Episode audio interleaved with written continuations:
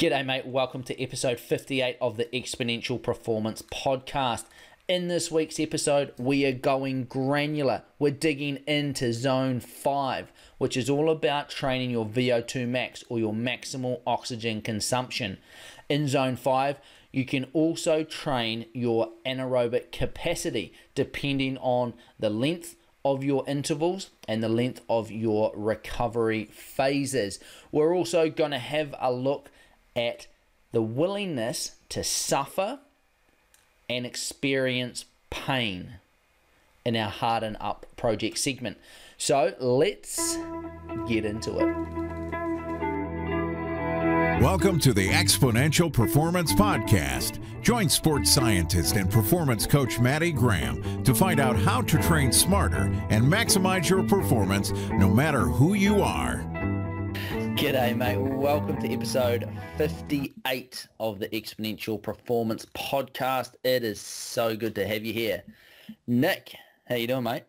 I am good, thank you. I'm good. Although I'm starting to think these weekly podcasts are a good way to make the weeks like disappear. Um, they just seem to roll around and it's Monday and here we go. Mate, I tell you what, it, they do sneak up on you, and by the time you uh, you you've I've edited it all and got it uploaded and sent it out to everyone. It's, it's time for the next one. Yeah. So she's there's a bit of work in them. Yes, yes. I'd leave all the professional recording to to the man himself, DJ Graham. Mate, there's not much professional about it. But um, I have realised that you can get sick through podcasting because I think I've caught your uh, cold from last week. Well, you don't maybe sound quite as husky or as nasally as I did, but maybe maybe a little harden up on the, the cold front, or is this a, an excuse pre-epic in case I, I take you on the line? Mate, I, I wish it was. Um, but I have been shoveling the concrete and cement pills down uh, furiously in the morning to hopefully harden up and get over it. I am battling through. Uh, but the, yeah, the, the, the throat's a little croaky and there's a little bit chesty going on, so we'll see what happens. It was funny because it happened like the, the day after I entered as well. I've been putting it off for so long to make sure like my knee comes right and all these other little niggles. Yeah. And then I, I bit the bullet and entered and then I sick the next day. So yes. what are you going to do? Exactly. What Exactly. are you going to do? And so uh, today we're going to crack into zone five, the final of our heart rate training zone series that we've been doing over the last few weeks. And so I'll pass over to you, Nick, to uh, give us a wee intro into zone five. Cool. So if you've been, I guess, keeping score from a percentage of lactic threshold point of view, you will know that we are now at 100%. Um, and, and zone five kind of kicks off from that 100% mark. So anything above 100%, you're going to be working, well, I guess, with a mixed energy system. So you're going to be uh, producing lactate at a level potentially that your body's not clearing quite as quickly. Um, so we're into a lot shorter, we're into a lot harder, more intense, more taxing um, kind of training zones and training percentages. Um, and the, the first one of those is essentially a VO2 max. So most of you probably are familiar with the term VO2 max, but you might not actually understand what it means. Um, so the VO2 max is essentially the, the volume of oxygen that you can consume in a minute of exercise, um, and it is specific to your body weight as well. So it generally is expressed as a, a, a milliliters of oxygen per kg of body weight. So when we're looking at this 100 to kind of about 105% of your lactate threshold, um, it's a VO2 max of around, you know, four, four to five minutes, five minutes for your highly trained athletes in terms of sustainability. Um, and then you need to back off and have some pretty easy recovery, um, pretty much in that one-to-one ratio. Um, so if it was a, a three-minute interval, then you got three minutes recovery. Um, the beautiful thing that I love about VO2 is you can kind of go again quite quickly. As long as you get to a, a point of, I guess, exhaustion or, or maximally out um, within that percentage, then you can recover and go again quite quickly. And you tend to get the same sort of result each time. Um, there is obviously a, a, period of time you can't just keep doing that on and off throughout the day. Um, but if you look at VO2 max testing, which is often done in a lab, um, you've got a gas mask and analysis uh, going on. Um, you can kind of get to a VO2 max point over a, what they call a ramp test, uh, which is a, I guess, stepping up the intensity every few minutes until you get to a point of exhaustion. Um, once you've recovered from that, um, and again in that sort of 20 minute, so generally the tests are 15 to 20 minutes, 20 minutes recovery, you can go again and get to pretty much the same point, um, which is quite cool. Um, but I've rambled a little bit there, so I'm going to let Maddie step in and give us an explanation of this from a, I guess, the energy systems point of view.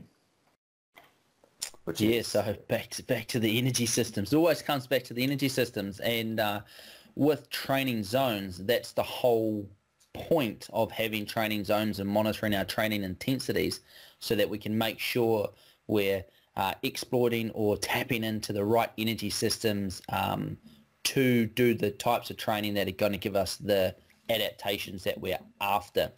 So as Nick said, VO2 max is simply that maximal level of oxygen that your body can uptake and use. And it relies on a couple of different factors. There is the, the consumption of the oxygen, so breathing it in. It, it includes our heart, our lungs, our the amount of blood that we have to transport the oxygen, and then also at the muscle having enough of those, or having a number of those mitochondria to uptake and use the oxygen. So when we're training in zone five, what we're trying to do is stress that delivery system and also the usage system at the other end. So you can think of um, those little mitochondria in your muscles as the powerhouses or the power stations of your body. They're the, the things that are producing aerobic energy and then all the blood and the oxygen being delivered to them, it's kind of like the transport. If you think of a coal-fired power station, this is the, the trucks taking the truckloads of coal to the power stations to then burn and, and produce energy. We're taking oxygen um, to those um, power stations and then they use, or in this case, carbohydrate to produce their energy at this intensity, um, gives us energy to move. So with our energy systems, if we remember back to a couple of episodes ago, we talked about having three different pots boiling on the top of a stove and that we've got our um, PCR system, ATP PCR system boiling away there and it's we turn that up whenever we want to uh, do really high intensity efforts, sprints, little surges, little bursts. And then we've got our anaerobic glycolytic system that's going to produce that lactate and that's simmering away there as well. When we want to put in a bit of a burner as well, we, we dial that up. And then we've got our aerobic energy system pot boiling away. And that sort of underpins everything and, and it's always boiling away. And one of the, the sort of uh, questions I get quite a lot is that if anaerobic threshold happens down in zone four, then why is it still aerobic, our maximal aerobic capacity in zone 5. Well, just remember that when you cross over your anaerobic threshold, you're not immediately 100% anaerobic. Remember, when we cross our anaerobic threshold, anaerobic energy production just becomes the predominant way of producing energy. That aerobic energy pot is still boiling away there on the on the stove at full noise producing as much aerobic energy as possible. However, that anaerobic energy system is now just kicking into full swing as well, um, meaning that there's a lot of lactate being produced. So that aerobic energy pot doesn't actually get up to a full boil, a full head of steam if you like, until zone 5. And it only happens for a very short period of time. That's why if we're looking at developing our body's maximal rate of oxygen consumption or our VO2 max, what we need to do is train it very intensely because we're looking at stressing the delivery of that oxygen and the use of that oxygen. So it needs to be very intense for a very short period, well not a very short period of time, but a short period of time relative to, say, our zone 2 training. So around that three to five minute mark is, is a really good amount of time. And then we need to have a relatively long period of recovery, that one-to-one. So if you do a three-minute effort, you're going to need three minutes of recovery. This allows time for our lactate to decrease. Because we are over our anaerobic threshold, lactate is produced. So we need our lactate to decrease so that one, we can get back up to that maximal intensity to stimulate that aerobic capacity. But then also, if we're getting a lot of lactate accumulating in our body, then we're actually training our anaerobic capacity or anaerobic threshold, and that actually, that presence of that lactate shuts down the the production of aerobic energy through our mitochondria. So it's really important that we get rid of that lactate so that we can train our VO2 max. If you do want to train your anaerobic capacity or that ability to withstand lactate, then by all means shorten that recovery down and let it build up. But remember, it's about having that specific outcome or that specific goal of the training session. And if it's VO2 max, you need to let that lactate dissipate so that you can train at the correct intensity. There you go. How comprehensive does that get, eh? Pretty. It's probably just confused the. hopefully, it hasn't confused everyone more than uh, than we already were. No, I think it, it, the and I think I said to this earlier that the pot analogy really mm. for me just it still helps me bring home the uh, the idea that you, you're always using all three pots essentially, um, just a little bit different in terms of the percentage from each one, uh, which is really cool. And when I heard that as well, it's kind of a nice analogy in that if you can imagine you've got a limited amount of gas, because we do in our in our gas tanks, and so if you turn up, say, our ATP PCR system and put in a massive burst, well, the gas is going to run out really quickly because uh, let's say that pipe has a massive opening that lets a lot out at one time. Get a massive flame, boils really quickly, but it runs out of gas pretty quick. The aerobic energy system, those has got a smaller opening where the gas comes out, so it can be longer and more sustained. Uh, and once you've turned it up to its max, you know, obviously it does run out eventually, but it's got a longer duration. And then our uh, anaerobic glycolytic system is somewhere in the middle there. So you're constantly juggling these knobs about which one you're going to turn up to, to get those energy that energy that you need for, for whatever the given task is. And I guess that's pacing, isn't it? Mm. Yeah, exactly. Yeah, it is pacing. Um, and I probably wouldn't have picked that myself, but when you when you talk about the, the different, um, I guess, openings, um, that is exactly what our body's doing from a pacing point of view, mm. regulating our speed and our pace and our power um, based on how far we want to go. Yep.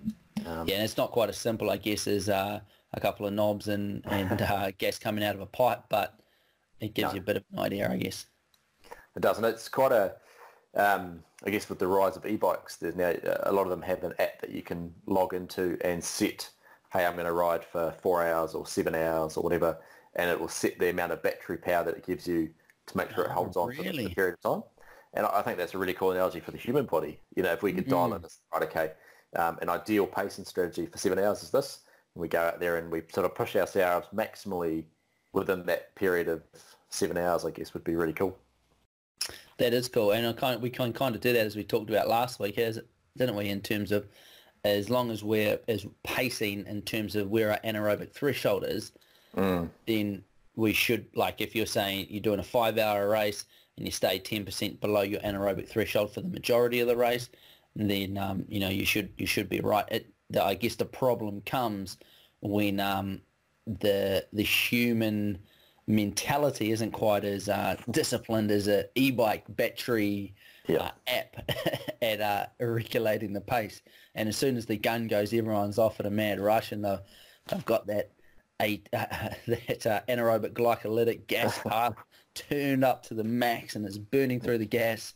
And uh, there's a lot of a lot of byproducts coming off with it as well. And before we know it, we've run out of gas out coming out of the, that pipe, so we just have to put it on the, the low simmer of the aerobic system. Yes, yes, cool. So that's I guess part part one of zone five, um, and now for pretty much all sports that are aerobic based, so in the endurance world that we're talking about, you need some sort of VO2 max training within your training plan. Um, and maybe next week as we sort of tie everything together, um, we can look at how that will fit in. Uh, but tends to be obviously the the more um, I guess sprintier, shorter, punchier kind of tr- races that you're doing, whether it be a half on, uh, sorry, half, yeah, half Ironman, half marathon, sprint tris, um, road cycling uh, races. There's there's a, a, bigger component of that is harder, sprinty kind of couple of minute bursts, back off for a bit, couple of minutes over here, back off for a few minutes as well, um, versus your longer steady state races, your, your full marathons, full Ironmans and so forth. So the, the more that you require those sort of punchy efforts in your race, uh, the closer to race day you should be doing those punchy efforts. Um, again, if you're doing the longer steady state, you might want to sort of avoid them in the final sort of eight-week build-up um, in terms of trying to maximise what you're doing. Um, but part two of zone five is our anaerobic capacity. Uh, now this is where things get pretty much, you know, full on maximal, um, punching out as much as you can do, um, generally upwards of about 30 seconds.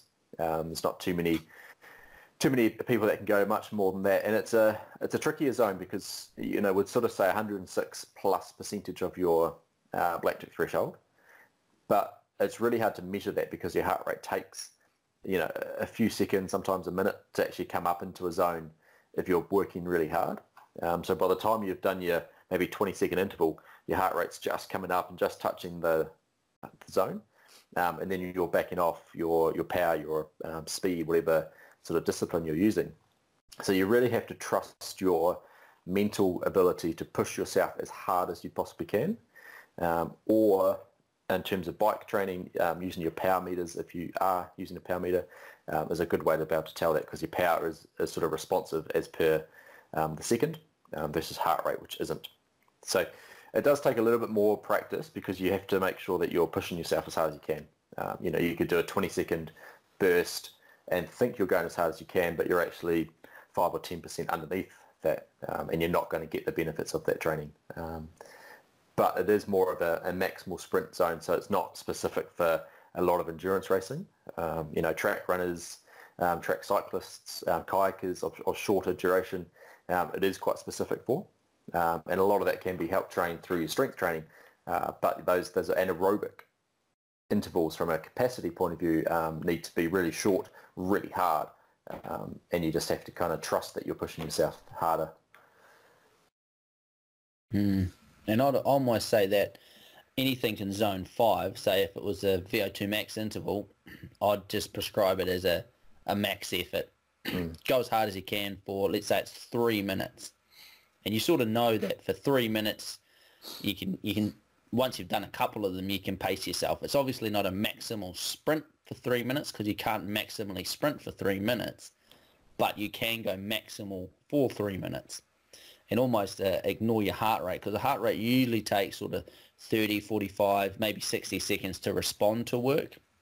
There's a little bit of a lag there because heart rate's driven by everything that's happening in your body and that once uh, the body needs more oxygen, then it sort of sends that signal to drive the heart rate up. So you just need to be aware of that, that lag there. And you'll be well aware of that if you've done some intervals before.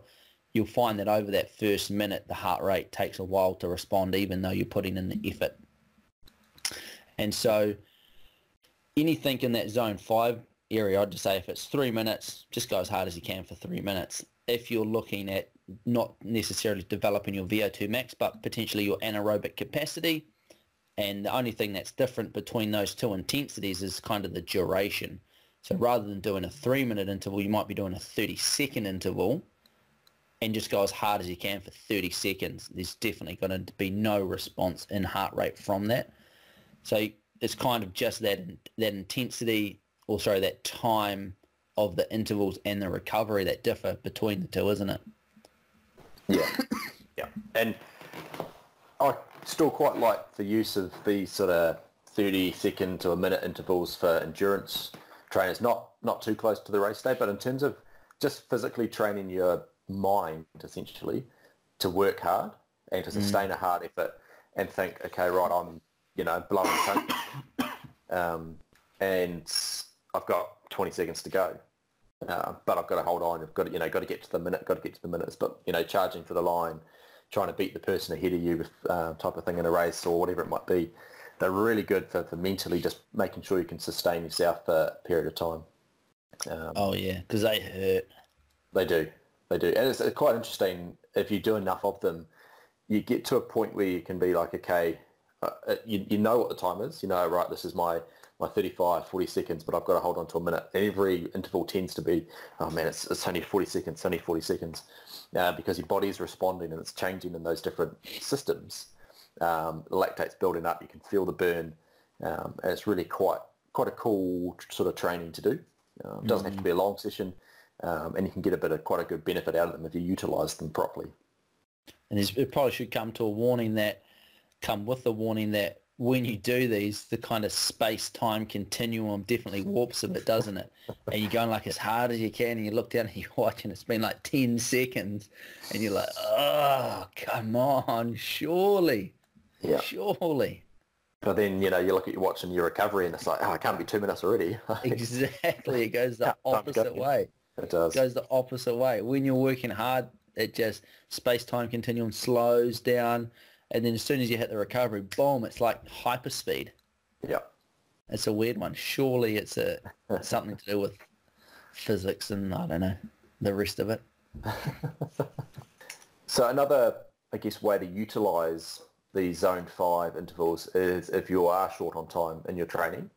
Um, there's some really cool evidence, and I know Maddie's talked about them before, and we'll get him to link over in the show notes to, to some of the videos that he's done. But utilizing five or six, you know, 30 second maximal uh, intervals uh, with a decent sort of, you know, four and a half minute recovery uh, is equivalent to doing a 60 minute kind of steady state training session from a, a fuel metabolism uh, point of view, which can be really beneficial if you are crunched for time, if you are stuck inside training, whether it be on a wind trainer or a treadmill um, due to weather or because you live in an environment you can't get out and um, train.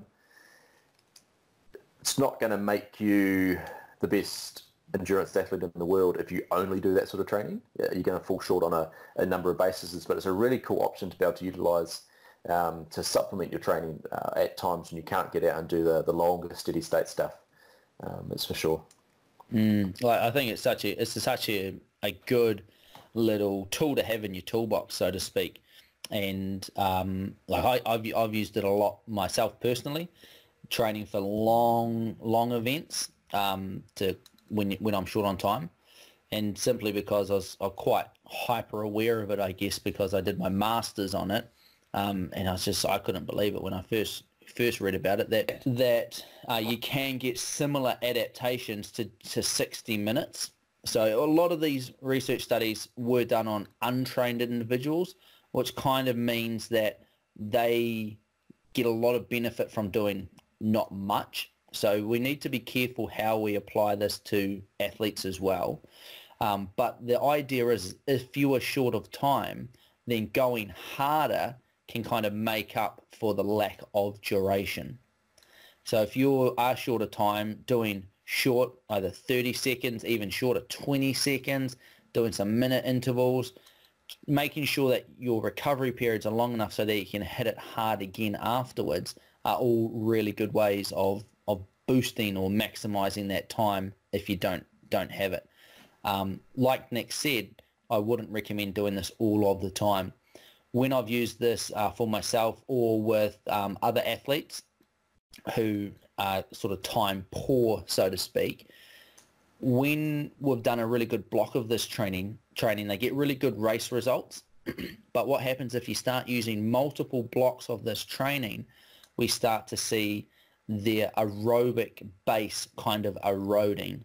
So you are getting the same benefits, but what we find uh, anecdotally, just in real the real world experiences of using this, is that they do lose a little bit of that ability when races do get really, really long. So if you've already got a really good aerobic base, then you can get away with using quite a bit of this time crunched training approach.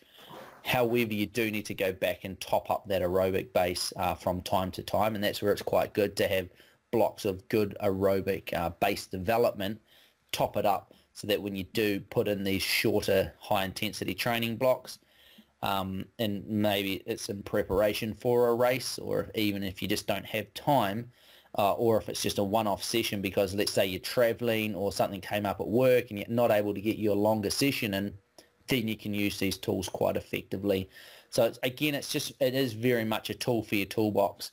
and not uh, a one, you know, one size fits all. I'm now I'm just only going to do high intensity interval training because mm. there is uh, that can cause a few issues. If you are looking for um, some structure around how to use this type of training, we do have a training plan over at exponentialperformancecoaching.com slash plans. It's called the Time Saver Cycling Plan. And again, it just builds up over a period of time using these high intensity intervals. You can either run that plan as it's set out or you can just pick and uh, pick and mix, so to speak, some of the sessions from there, slot them into your training. Like I say, when things crop up and you're not able to do your normal normal plan training, or you want some options there. Zone cool. five, done. Mm-hmm. And next week we will uh, follow up with some of the questions we've had about heart rate zone mm-hmm. training, um, and we'll, we'll dig into some of those as well as some of the things you need to watch out for, some of the limitations um, and some of the problems that crop up with it. Now we're going to jump in to the Harden Up project for this week.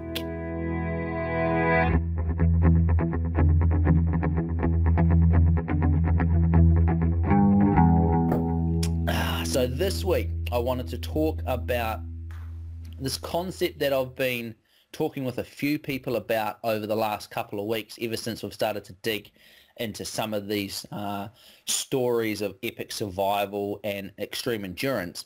And it's kind of like this continuum, I guess, of of the willingness to suffer or to tolerate pain. So the idea is is that these people in these stories have undergone so much and they've put their put everything into it to get them out of a survival situation. And I think that's right at the end of their ability or willingness to suffer pain. If you think right down the other end, which most of us exist in on a day-to-day basis, is that we have this extreme comfort and we're not really too willing to get out of it. So I think all sort of the ability or the willingness to uh, tolerate pain is on that continuum somewhere and this is something that I've just formulated in my head. There's no, no specific research around this, but it seems to make sense to me. So as an example, let's think about a prone hold, a plank position, laying on the ground, on your forearms, up on your toes, contracting your, your core. Probably an exercise that 90% of listeners probably would have done, done at some stage. So holding that prone hold position kind of sucks. Like prone holds are hard. What's the record? What's the world record for a prone hold, Nate? Look it up for me. The okay. world record for a, it's hours. It's something like seven hours or maybe even more. All right, so let's imagine that we're uh, at home and we are doing a prone hold. Now I can guarantee you're going to start to hurt. Your core's going to start to shake a little bit and you're not going to really be enjoying it. And probably after about I don't know, 30 seconds, one minute, two minutes, depending on who you are, you're probably going to get to a point where you say, ah, that's enough. I've, I've, I've done. I can't be bothered suffering enough. Have you found it? Yeah. What is it? Eight, eight hours and one minute. Eight, eight hours and one minute. So yep.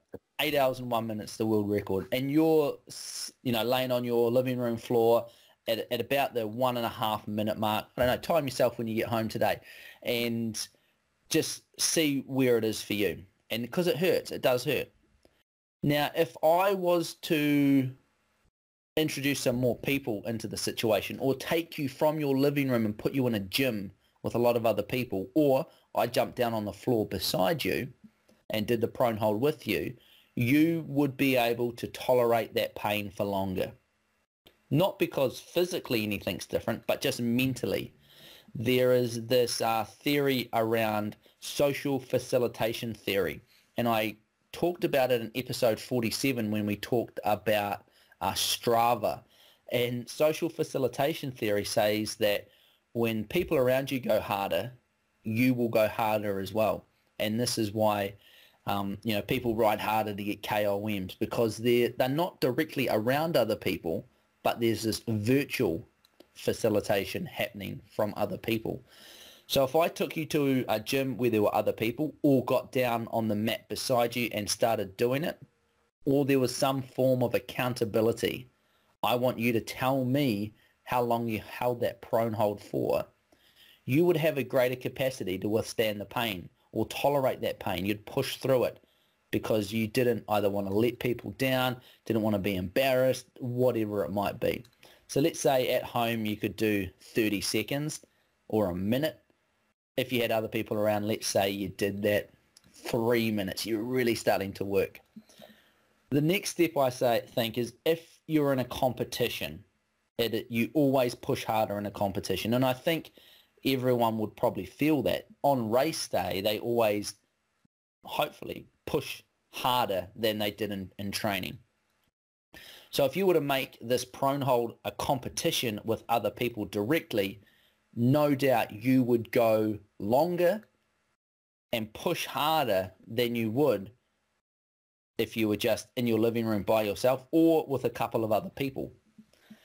The thing, I think the next step is potentially this competition with really high stakes. So let's say it's a crack at the world record or it's uh, you've got to bet on with a mate that if you can't last this long, you've got to give them money. Or I really like the idea of um, negative bets in that if you lose, you have to donate towards something that you really hate, if that makes sense.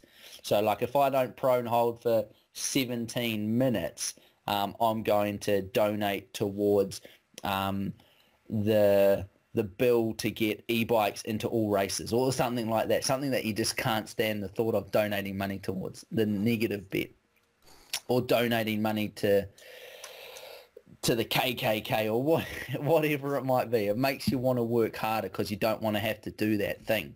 So I think a competition, a competition with high stakes is would would make you work harder. It would push you push you more.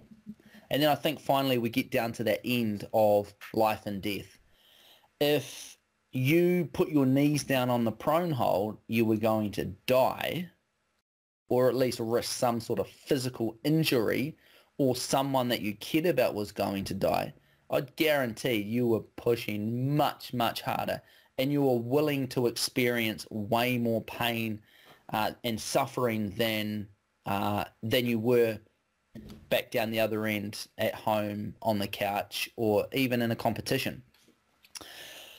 So why have we been talking for five minutes about this continu- this make made up continuum of us pain and suffering? Well, I think we can kind of use this concept um, in our training in that if we think that we get this uh, improvement in our ability to push ourselves and our ability to hold on, uh, hold on or, or push harder or experience more pain when there's others around or it's a competition, why not use that in training? So for an example, if we've got a killer set of zone 5 VO2 max intervals and we need to be pushing ourselves hard to get the desired result, then why not do it with others? Because we know we're going to push ourselves harder when others are around. If you're sitting at home by yourself on your wind trainer in the in the lounge, you're probably not going to push yourself as hard if you were sitting around with a bunch of other people on wind trainers. Let's call it a spin class. Do you know what I mean? You're always going to push yourself harder when there's other people around. On the flip side of that, if you've got a recovery session or a zone 2 session that needs to be done at a very specific pace, which is tends to be lower, then potentially do it by yourself because we know that when we get into those situations with others, we're going to be pushing ourselves harder. Um, try upping your race stakes. Rather than just doing the race, seeing where you come, maybe upping those stakes a little bit, whether that be within your friend group or making a negative bet, whatever it might be. This way you know that you're gonna you're gonna be pushing yourself harder. And I think the main thing is is that just knowing that you've got more to give because the difference, the physical difference between you at home doing a prone hold or in a life and death situation doing a prone hold, trying to get to that eight hour and one minute record It'd be super interesting to know if the old record was eight hours and you know eight hours flat, and he just did one more minute. That'd be super funny. Do you, you have more to give because nothing physically is different apart from this mental. Sure, there's a bunch of different hormones and neurotransmitters like adrenaline uh, coursing through your body to help you push through it. But the only thing that's changed that is the situation and our perception of that situation. Another great example is thinking back to last week's story about touching the void and Joe Simpson. How willing would you be to crawl over snow and rocks for 16 kilometers with no food and water for three days? So if we just jumped off the couch and said, all right, I'm going to start crawling now, I'll see you on 16 Ks, you're probably going to get you know, a couple of hundred meters down, maybe not even that, like i am going to say 50 meters down the road after crawling on, you know, hard rocks and concrete or whatever it is, your knees are going to be sore and you're like, oh, that's done. I don't really care. There's no point to this. However, if you are in the middle of the Peruvian Andes and you've just fallen down a crevasse, you've finally got yourself out of it, and your only lifeline is 16 kilometers away and you've got to crawl to get there, remember, because you've got a broken leg, then you're going to be able to dig and access way more than if you were just than if you were just you know crawling down your street because you thought it would be fun to do so developing that ability to know that you have more to give and that ability to do that is a mental ability not a physical one because just like our prone hold at home versus our prone hold with other people show, you physically have the ability to do it. It's just mentally being able to tap into it. So how can we improve this ability to push ourselves harder? Because I think this continuum is a nice idea. It gives us um, that that rationalization that we can push ourselves harder. But here are some other things that I like to do, uh, and I can I think can help you improve your tolerance to not just pain or exercise pain, but discomfort as endurance events often you know throw at us. And I've talked a lot about these in the performance temple handbooks, especially in the psychology handbook, where I've got a, a harden up segment in that as well. And in there, I talk about knowing why you're doing something. If you're doing a really hard interval set, knowing why you need to push that hard is really important. Knowing why it hurts, at least for me, I think that helps me rationalize the whole process. It's not about, man, this hurts, I feel like I'm going to die. It's, oh, this hurts just because a lot of lactate's being produced. Along with that comes those hydrogen ions. My blood's turning a little bit acidic. It's just burning. As soon as I stop, it's going to go away. The only way that I can get better at dealing with this is by exposing myself to it. Having those sort of rational conversations with yourself helps develop that ability. And it also changes that perception of it. We talked about it a couple episodes ago when we talked about that perception of suffering, if we uh, have the perception that this is so hard and it's absolutely killing me, then you're probably going to stop relatively quickly. However, if you think that this is just what it feels like to push hard and to push hard and to go fast is the name of the game, then the harder I push, the faster I'm going to go. So knowing that why behind things and understanding that. Interestingly, I read something in a uh, coaching book uh, a couple of weeks ago. I can't remember exactly what it, the book was called, but in it it said those people that struggle with mathematics really like to know the why behind things. And it struck a chord with me because I suck at maths. And I love knowing the why behind things. And it said that people that don't aren't very good at maths like to know why things work because to them, math math just has a lot of set rules that if you do this, this happens. However, that doesn't really uh, compute with them. So people that are really good at maths often don't really care about why things happen because if you follow the rule, it happens, if that makes sense. But for those people that aren't very good, and I'm like, well, why does that actually work? like, I just don't want to aimlessly follow this rule. I thought it was, it was kind of cool. Other things that can help you develop your ability to withstand discomfort and suffering. I really like cold water training. So cold showers, getting in a cold lake, whatever it might be. It's it's just really good for changing that perception of what's happening. Again, it's no longer about, oh, this water's so cold, it's freezing, get me out of here. It's like, how can we deal with this? Like, it's only cold water. One that links really closely with this is breath control. As soon as you start to let your breathing run away from you, it starts to change the physiology in your body. You start to get rid of a lot of carbon dioxide, and this is you can start to get quite um, lightheaded. And as you start to get into that panicked breathing, it starts to set off a, you know, a lot of negative uh, thought processes as well. So if you can control your breathing, then you can control your physiology. that makes sense. If you can slow your breathing down and control your heart rate, which you can, your breathing directly controls your heart rate, then you have a direct link to control your physiology, which is kind of a cool concept. So when things are getting really hard, then if we can focus on controlling our breathing, that can help a lot. And not just in exercise or in training and racing, but also in, in life in general. And we can talk more about that another day potentially. One of my favorite ways of improving your ability or your willingness to suffer or tolerate pain and discomfort is what I call Mother Nature training sessions. How many times have you looked out the window and said, oh, it's a bit wet, it's a bit windy, I'm probably going to give training a miss today, or I'll just hit the indoor trainer. Now, Mother Nature training sessions aren't always good for getting the desired training result, as if you've got the super structured interval set, or you need to go and work on, on such and such a thing, and all you're trying to do is keep forward momentum into a headwind or not fall out of your kayak because the waves are so big.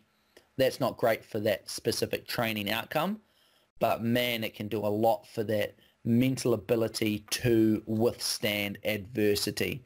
So the next time it's an absolute shitter of a day, rug up, put your rain jacket on and, and get out there in it. And it makes a huge difference. I remember going into many races. I mean, I grew up on the West Coast, so we're kind of born with a rain jacket.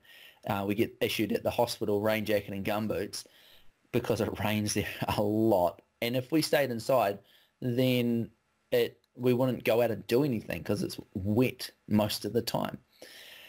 I remember a lot of races where there'd be people just really uh, nervous about the weather or trying to think about what to do because of the weather or trying to stay dry underneath like little, you know, a little awning or underneath um, a little building or whatever, all shelter around trying to stay dry before the race.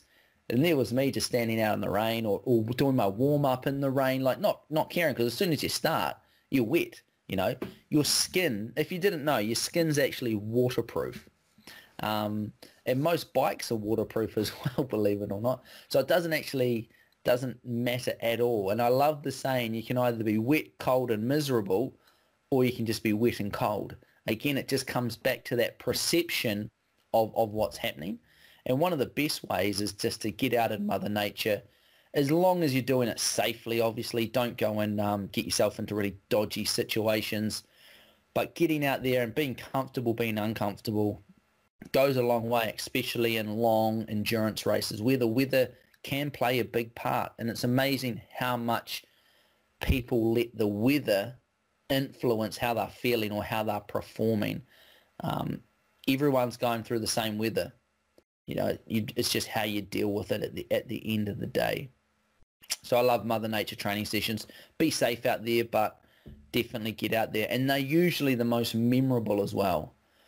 Like I remember getting lost and uh, getting you know really bad weather condition the sessions that go terribly because they turn into epics because something didn't go right are the ones that you remember, the ones that you know, you're riding in the snow. Do you remember that one when we rode over to Forey Flat that time for that, I like check out that race course for that duathlon mm. and it was snowing yeah. and everyone got super cold. Do you remember that? Yeah. That was epic, wasn't it? It was. It was, it was. absolutely epic. So I love a good old Mother Nature training session. And the other thing would be to train with others. Training with others who are better than you, um, who push you, who make you dig deeper. All of those things add up to help develop that ability to undergo more more pain, more suffering, more discomfort. Because again, endurance sport and pain, suffering, discomfort go hand in hand. It's just how we deal with those that makes a really big difference. Remember, it's all about resetting that normal level. A lot of people who are starting into endurance sport, they're still in that mindset of trying to avoid discomfort, avoid pain. But as soon as you realize that it's part of it and it's the dealing with it that's the most important thing, then it goes a long way. Thoughts on that, Nick Taylor? Oh, it's quite a, I guess, quite an interesting continuum, um, really, between perception and, and reality. Um, and I think it's, you, you, sort of sum it up in terms of, for me, I'm a, of late, I've become a better nature trainer, mother nature trainer, um, and just embracing the weather and, and, getting out there and doing it. Um, and you can, can actually enjoy it. Like you said, you know, the first couple of minutes might be a little bit annoying because you're getting wet and cold, and then you're like, well, I'm now I'm wet and I'm cold, so might as well just embrace it and carry on. Um, yeah, yeah, no point being miserable. Just be wet exactly. and cold. yeah, and yeah, it's it's a, I guess the mental component of pain is a perception, isn't it? Like we put ourselves, we enter yes. races, we choose to be coached, or we choose to do, you know, biking, running, swimming, kayaking, climbing, whatever it is, because we love it, but it hurts sometimes. So mm. if we can in, embrace the pain and, and use the pain for doing more, doing, you know, going faster, going higher, you know, whatever the case may be, then we're going to have more fun. And it's just trying to, to rewire the thought pattern. Okay, this this hurts. This is a bit of this sucks at the moment, but it's for a greater greater good, or the, the knowing your why, like you said, mm. um, why I'm out here, why I'm doing this, um, because genuinely because you love it. Um. And if you don't love it, and, and we all know that I've been, I've entered races and I've, I've attempted things that I didn't do, didn't do because I wanted to do it. I did it because I thought I should be doing it, or other people were doing a, an event, and I thought, oh, okay, I'll tag on and do that one. Um, mm. And it's no good. It's you, you, can't push through those barriers when they come up. Um, but when you choose to do it yourself, and it's your drive and your determination, then the, the barriers are a lot smaller, even though they're the same physical barrier. Absolutely. Uh, that pretty much sums it up. And I think it's important to remember that, you know, the Harden Up project is not about suppressing your emotions and manning up. And it's not about being physically violent or aggressive towards others and telling them to harden up. Hardening up is about you developing an understanding that no matter how hard something gets, no matter how cold, wet, hungry, scared, frustrated, tired, or sore you are, you have more to give. And how do we know that you've got more to give?